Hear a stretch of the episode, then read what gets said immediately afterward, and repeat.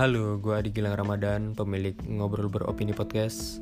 Jadi di podcast ini gue akan bercerita banyak hal yang mungkin bisa jadi bermanfaat buat kalian pendengar. Podcast ini juga dibuat untuk suka-suka dan akan membahas bahasan yang random. Jadi suka-suka gue mau bahas apaan. Hei, Selamat mendengarkan.